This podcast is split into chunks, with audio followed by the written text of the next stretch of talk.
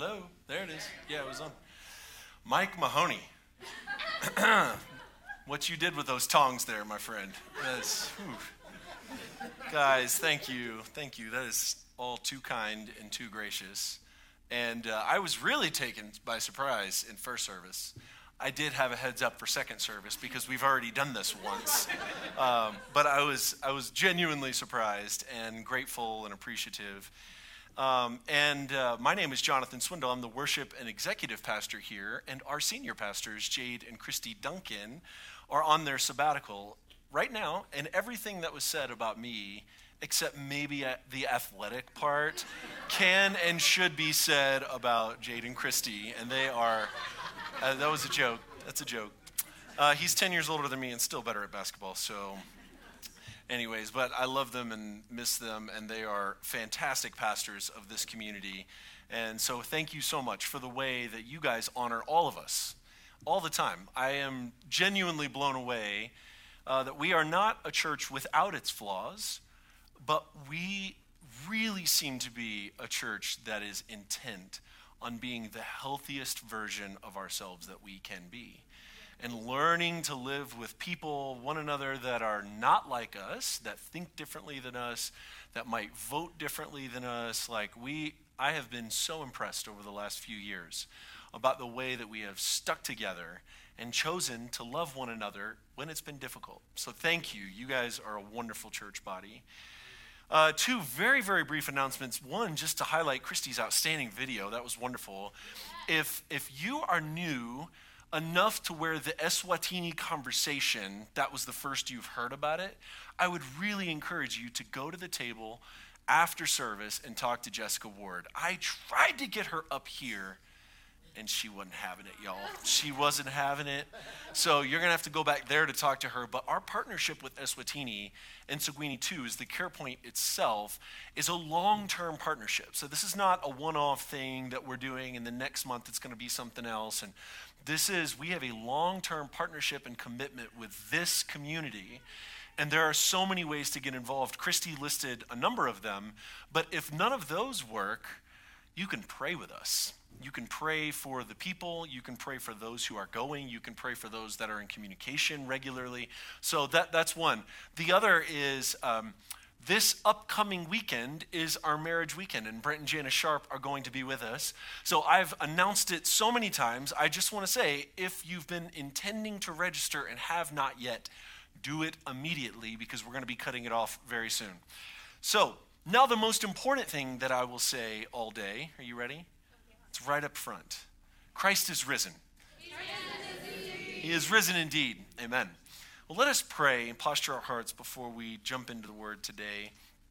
Let's pray that the Lord would illuminate our hearts and our minds and open us up and make more room in us for both himself and for other people. Lord, we ask that you would open us up in this space, and that feels vulnerable sometimes. But we trust you, and we trust your word, and we trust the people around us. And we ask that you would continue to shape us in the image of Jesus today.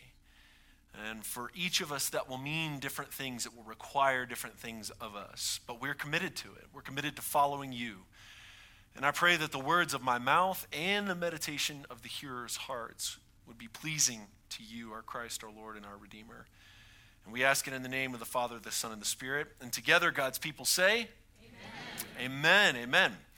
Well, this is our second installment on our series from the book of Ruth. The book of Ruth, we're doing a 4-week series on it. Last week, this week, next week, we'll have a break with the Sharps, and they will be preaching a one-off message, and then I'll come back and finish it out in November. But last week when I preached, truth be told, I didn't actually know the title of the series, The Outsider. Now, to be fair, I wouldn't have changed anything about my message. But as we enter into today, this series is called The Outsider. And if you are anything like me, and I'm going to be careful to only speak on behalf of myself, there are very few times in my life where I have truly felt like an outsider. It's not lost on me that I am a white, middle-aged man in America in 2021. I've traveled pretty extensively, and most of the places that I have been, people speak English. So it's very infrequently that I have felt truly like an outsider. But there are a few times. And for us this morning, I'm going to share one experience where I have felt like an outsider. I want you to think and consider a time where you felt misplaced or displaced. You didn't feel secure. You didn't feel like you belonged. There was a time a number of years ago when I was in Russia. And I was there visiting a team when I was at Oral Roberts University. And I flew into Russia, and there are two major, major airports. And I got picked up by one. I made the mistake of booking a ticket where I flew into one airport, and the place I was staying was substantially closer to the other airport. So I had about a 4 to 5 hour drive within Moscow from my airport to the place that I was staying, and I had a chauffeur who didn't speak English. And if you've been to Moscow, it's like any other major, major city, like New York City or Los Angeles. And it is traffic that is unbelievable. And I'm in this car after having traveled about 24 hours and multiple flights with a guy who doesn't speak English, and he had a sign with my name on it. And I'm assuming the whole time that he's taking me to the right place. And after 2 and 3 and 4 hours in this van with a guy that doesn't speak English, I start to think, man, I sure hope that I've not been abducted. Really, should it take this long to get to the place we're staying? And it was one of just a handful of times in my life that I truly felt like an outsider.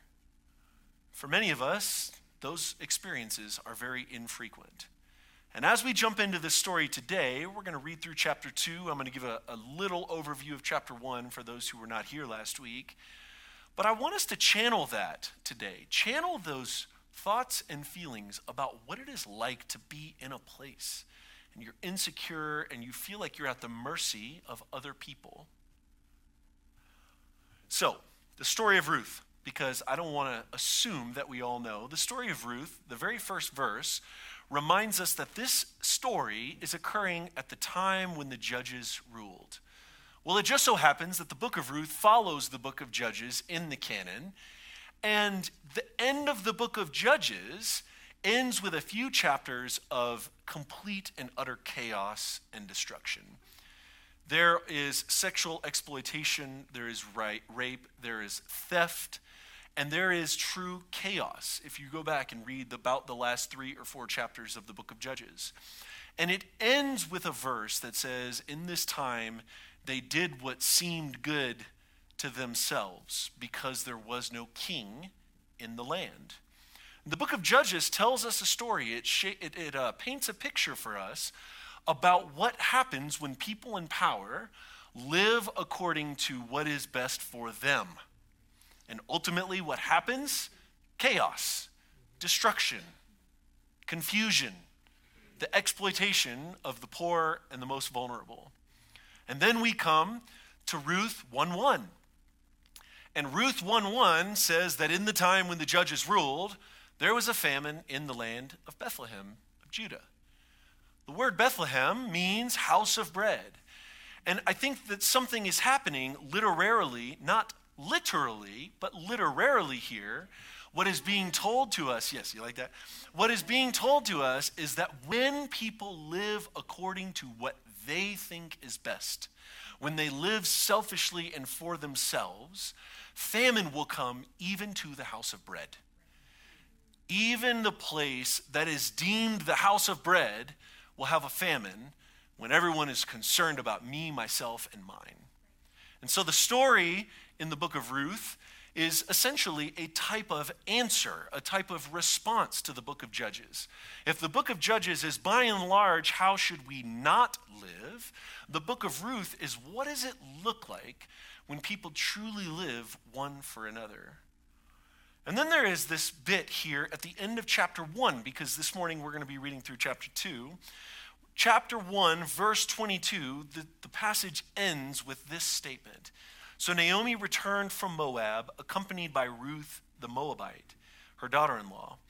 arriving in Bethlehem as the barley harvest was beginning. So what's with this barley harvest? A couple of things. We're being clued in.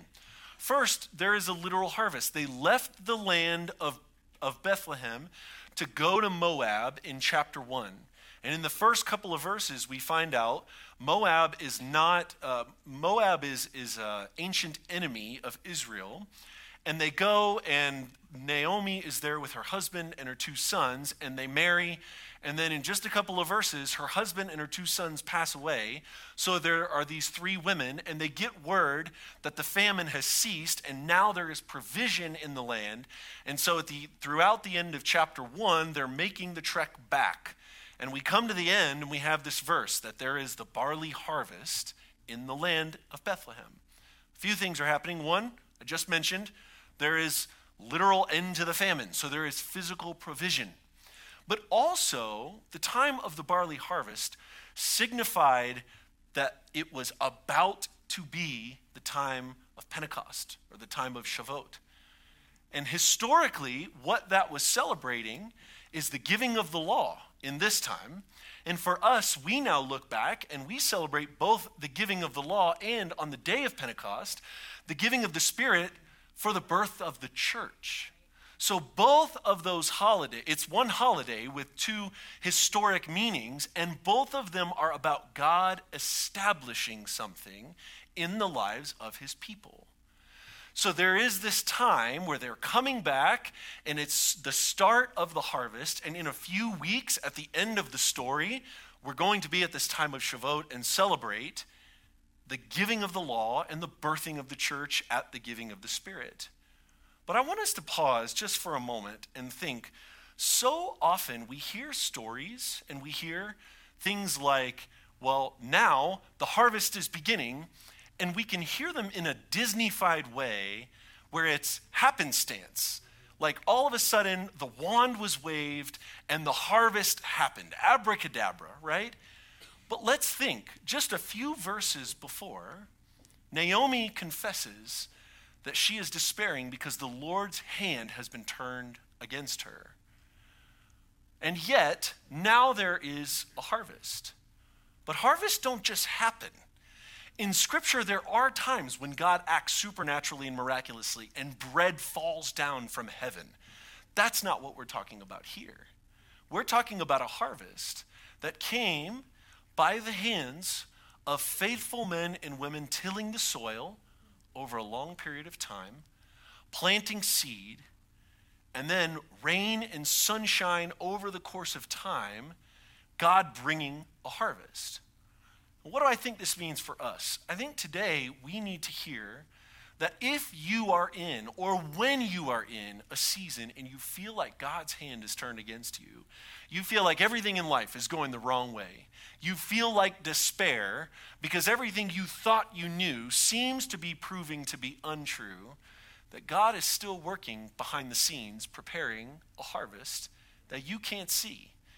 And you're going to come one day into a type of harvest, and it's going to appear to you as if God snapped his fingers, and just like that it happened. When he was working through faithful people all along, behind the scenes, and you couldn't see it.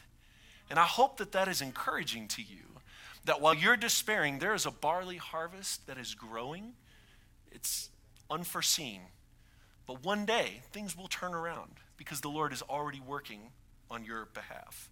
So let's go ahead and jump into chapter 2. We're going to read the first 4 verses. We'll stop and then we'll continue. Now Naomi had a relative on her husband's side, a man of standing from the clan of Elimelech, whose name was Boaz. And Ruth the Moabite said to Naomi, "Let me go to the fields and pick up the leftover grain behind anyone in whose eyes I find favor." Naomi said to her, "Go ahead, my daughter." So she went out, entered a field, and began to glean behind the harvesters. As it turned out, she was working in a field belonging to Boaz, who was from the clan of Elimelech. Second time this has been mentioned. Just then Boaz arrived from the Lord, like just in the nick of time, right? Just then Boaz arrived from Bethlehem and greeted the harvesters. "The Lord be with you," he says. "The Lord bless you," they respond. Okay, so what is happening? First, Boaz is identified as a man of standing, while twice in these opening verses, Ruth is called Ruth the Moabite. Now, we're already a whole chapter into the story. Like, we know who Ruth is. So what's the point of calling Ruth the Moabite? I think the author is trying to reinforce the fact that, one, she is an outsider. The author is reminding us what's about to happen is not supposed to happen to her. And he's contrasting that with Boaz as a man of standing, which means at least two things. One, he has prominence in the town, that he has some means of wealth. But it's not just that. It's not just that he's wealthy or he's famous or any of that. It's also that he's a man of upright character. That Boaz is not only a person who has the means to do something to help Ruth, but he also has the character to be willing to do it. And these two characters, by the language, are being contrasted, and we're reminded of just how different they are. And then there is this, let me go to the fields and find some grain. Well, that might sound really random to us, but in their culture that was not. It was a practice called gleaning.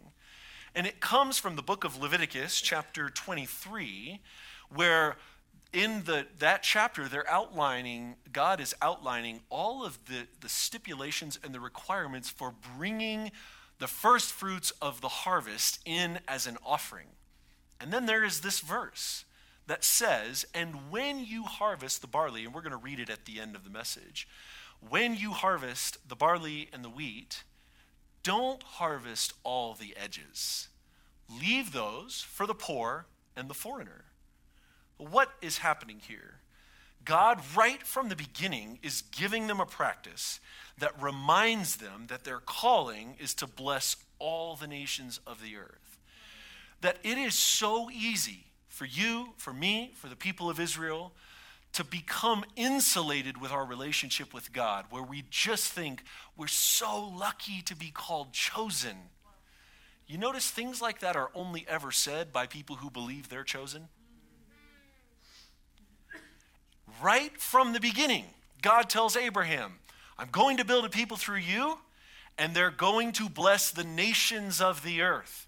And then now God is giving them practices for right worship, and included is a way for them to always recognize when they're bringing their offerings in, to always be confronted with the poor in a way that causes them and forces them to take some responsibility to provide for them. In other words, right worship always involves loving our neighbor. There's no way to truly, faithfully love God and not love our neighbor. We're also reminded here that our needs are met with particularity by particular people. What do I mean? Well, the verse just a couple ago tells us that the famine is gone and that there's a harvest in the land.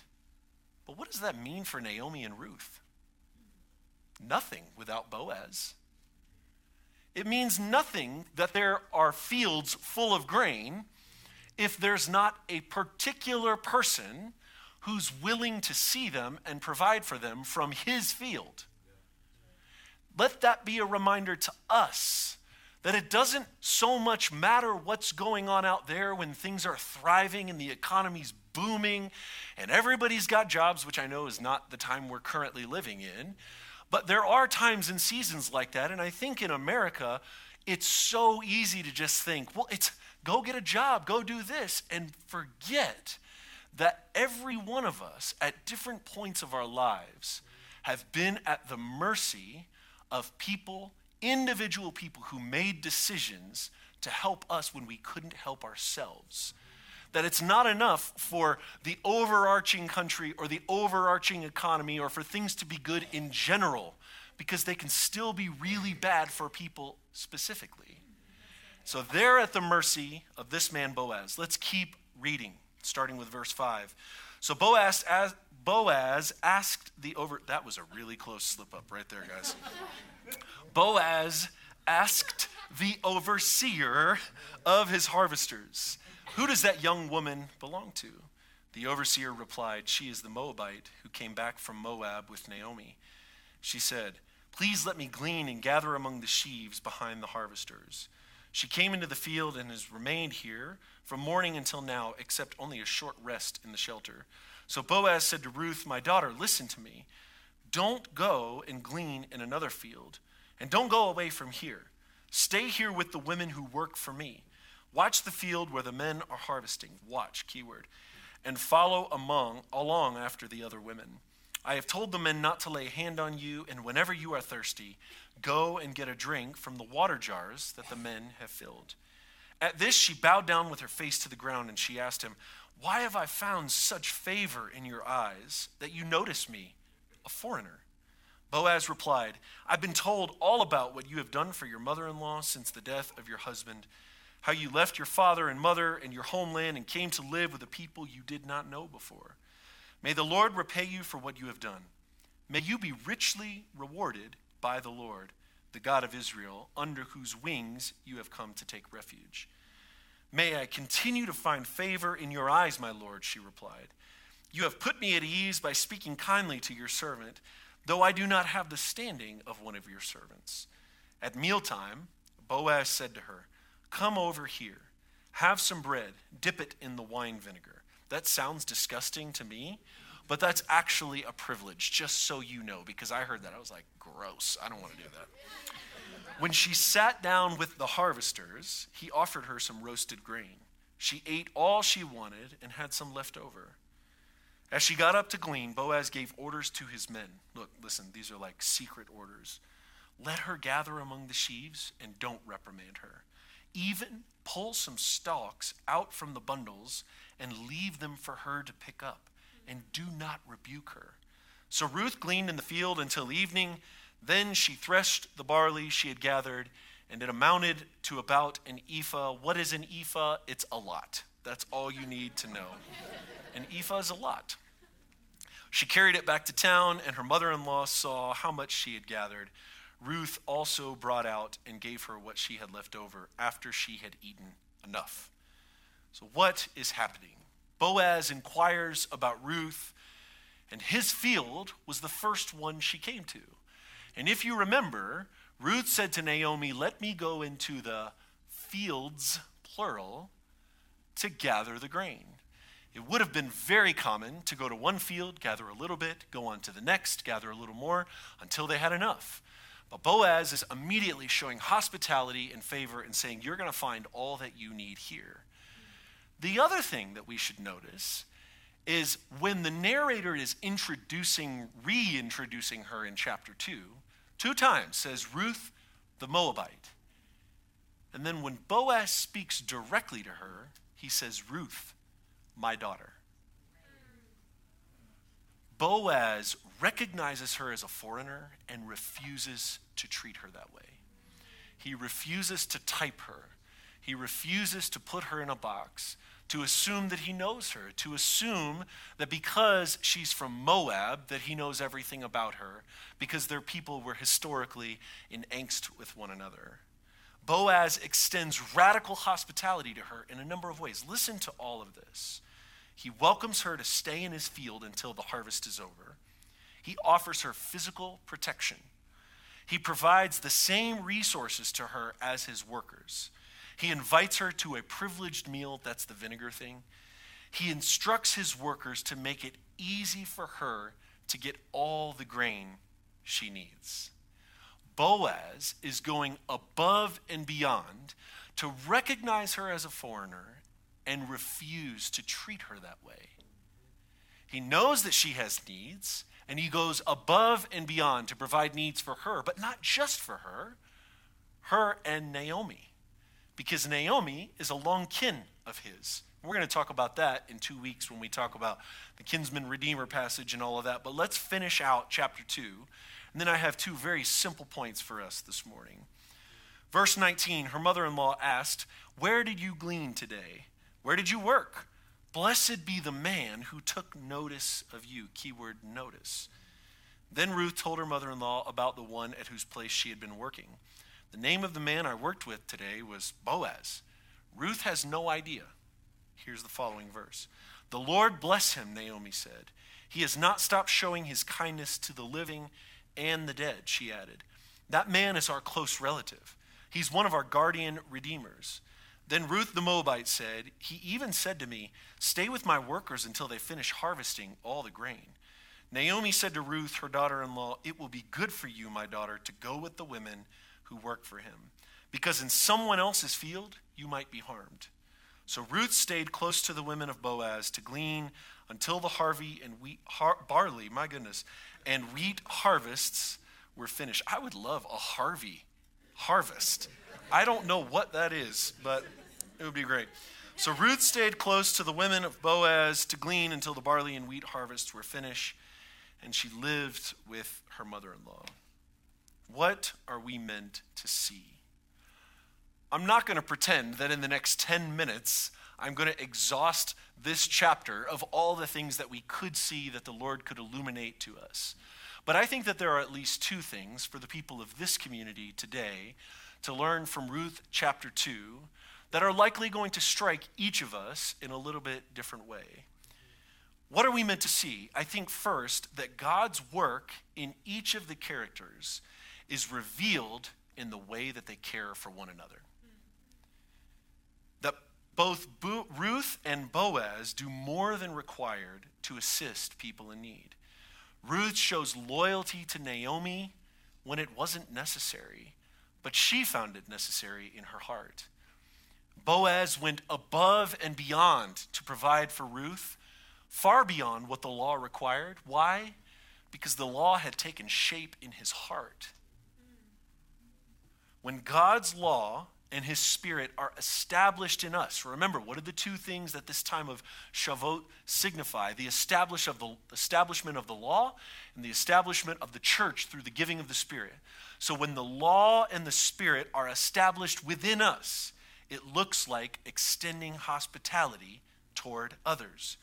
In other words, when God is most deeply at work in you, it can't help but make its way out of you to the people around you.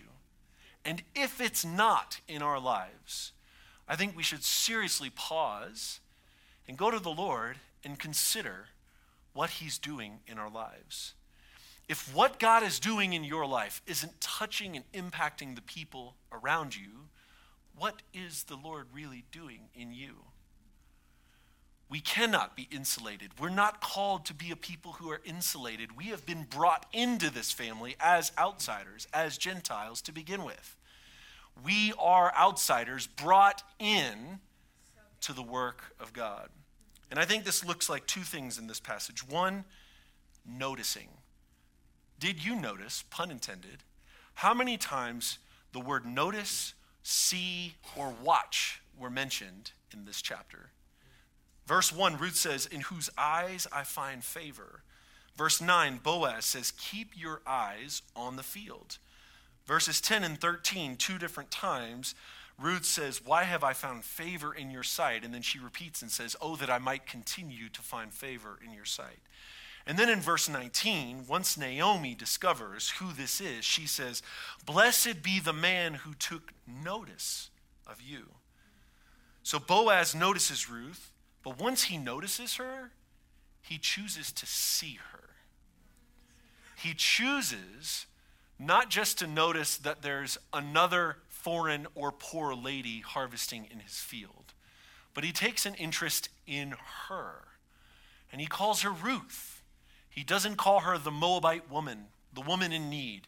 He says, Ruth, my daughter.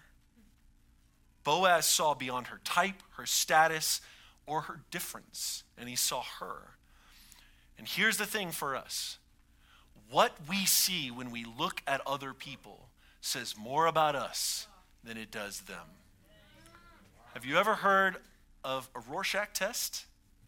I would venture to say probably a handful of us have. A Rorschach test is a psychological tool where they show you a picture that could be multiple things.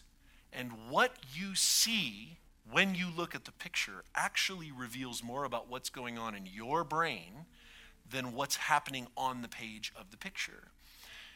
And I'm venturing to say this morning that when we see outsiders, What we see says more about us than it does them. Do we see a profile? Do we see a type? Do we see a character flaw in a particular person from the first time we met them? And now forever and always, they're that kind of person. They're that wounded person. They're the loud person, or they're the person who doesn't have any social manners or whatever. What do we see when we see people? Because behind every person, there's a story. This isn't just a Moabite woman. This is a Moabite woman who was faithful to Boaz's kin, Naomi. This is not just a poor lady.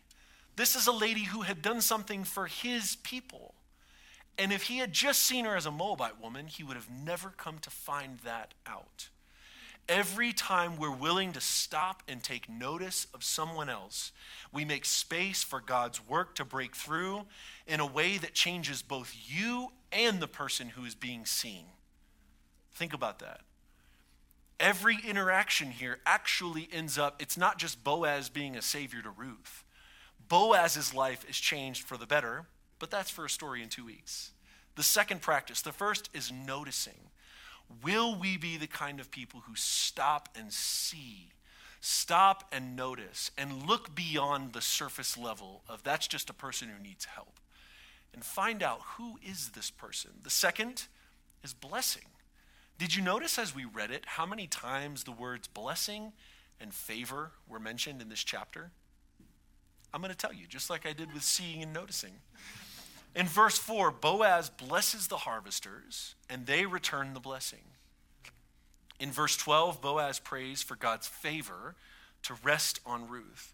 In the following verse, Ruth responds and asks for continued blessing from the hand of Boaz.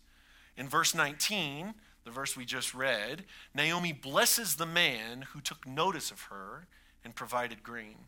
And once she finds out it was Boaz, she blesses him again by name. God's blessings are only ever properly received when they go beyond us to touch other people. This is one of the themes of this book, the whole book of Ruth. And it was one of the themes I mentioned last week in the introduction, that God's work comes as they work. And one of the very interesting things about this book is every person who sacrifices for someone else actually in the end comes back around to receive the very thing that they sacrificed for someone else in this story. And isn't that the way that God's work takes shape in our lives? Some of us might not know because we might not trust God enough to try it.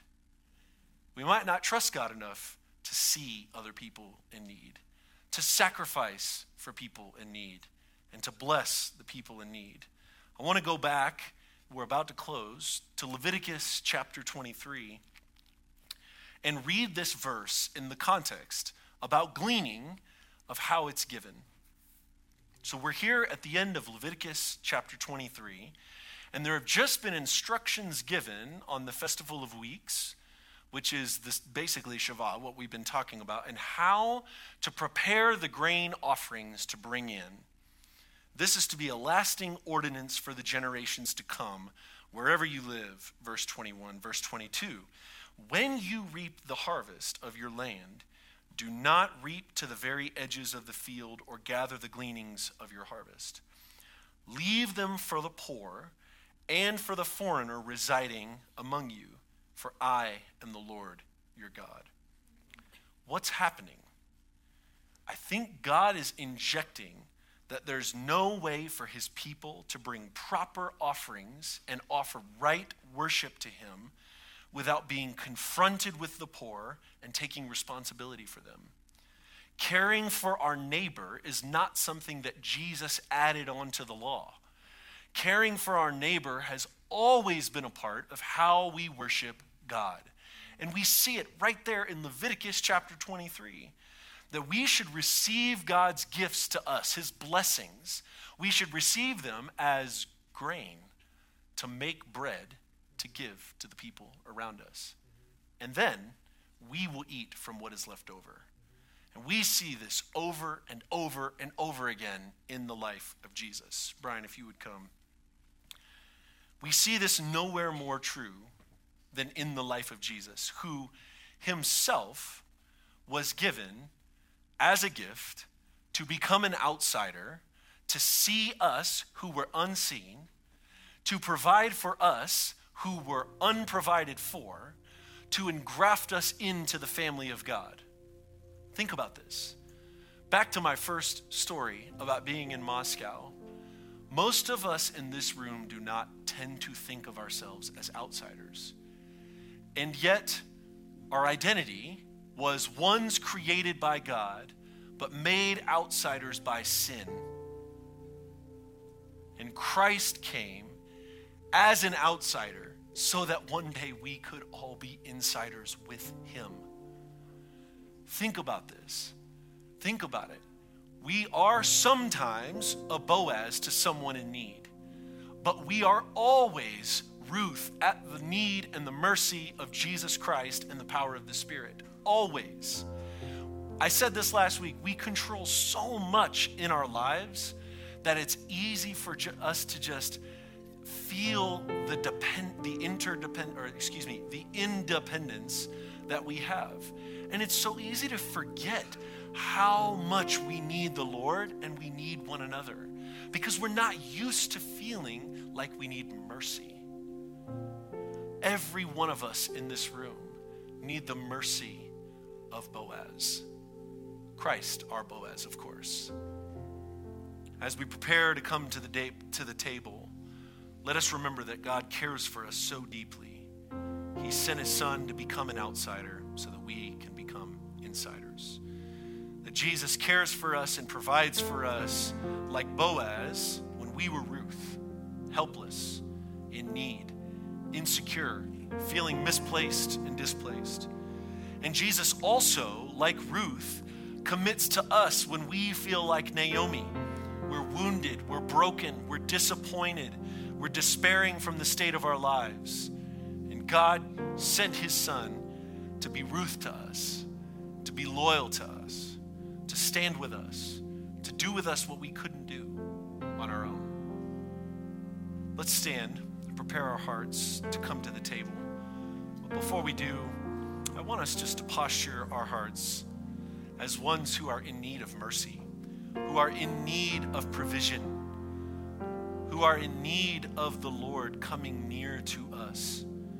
Holy Spirit, may we be reminded as we come forward in just a moment to receive these elements, that we don't just do this to remember, we do this for sustenance. We come and we receive. We expect that you are doing something in this act, that you are nourishing us from the inside out with Christ, his body and his blood, his life. Church, this morning, let's exit out the left side of our pews, of our rows. Come forward and receive the elements. Go back through on the right side, and in just a moment, we will partake together of the body of Christ. Thank you.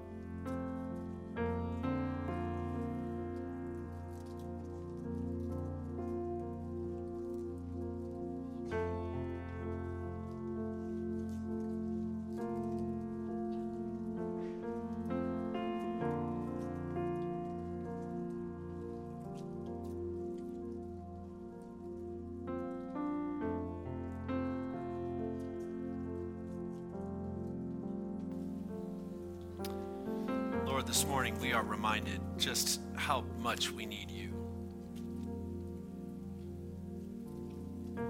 And you give yourself to us over and over and over again. And you're preparing a barley harvest for us behind the scenes while we are unaware, time and time again. And you are providing Ruths to us when we are like Naomi, and Boazes to us when we are Ruth, over and over and over again. We pray, Lord, that you would give us eyes to see it, Let us be the kind of people that notice one another and notice when your hand is at work. And let us be the kind of people that are willing to follow that up with giving our blessings freely. The things that you've placed in our lives, the life that you have given us. I pray that those things would never stop with us, but that they would be like seed that we take to make bread to give to other people. And then we will feast on the leftovers. The night that he was betrayed, the Lord Jesus took the bread, and when he had given thanks, he broke it. And he said, "This is my body, which is for you. Do this in remembrance of me." Church, let us take the body of Christ broken for you and me and eat.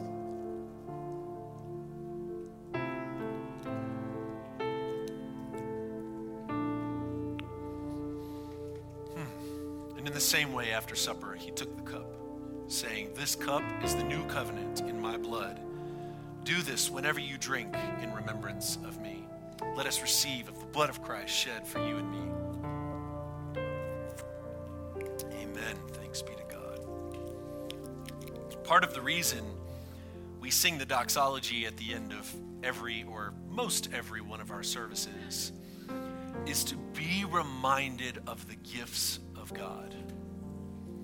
To be reminded to look, to see, and to look for the gifts of God in the people we least expect them to come through. So as we sing this, let's ask that the Holy Spirit would be illuminating in us something afresh to see his hand at work in the gifts all around us throughout this week. Let's sing. Praise God from whom all blessings flow. Praise him, all creatures here below.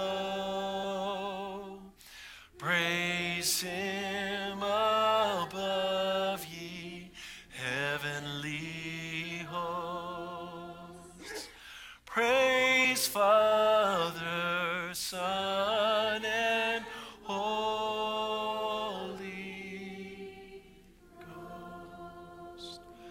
Amen. May Christ go with us, and may we be his faithful presence to every person we encounter. May we be filled with the Spirit. May we release the blessings that God has placed in our lives for the sake of the people around us. Go in the name of the Father, the Son, and the Spirit. New Life Midtown, you are a good church. Go in peace.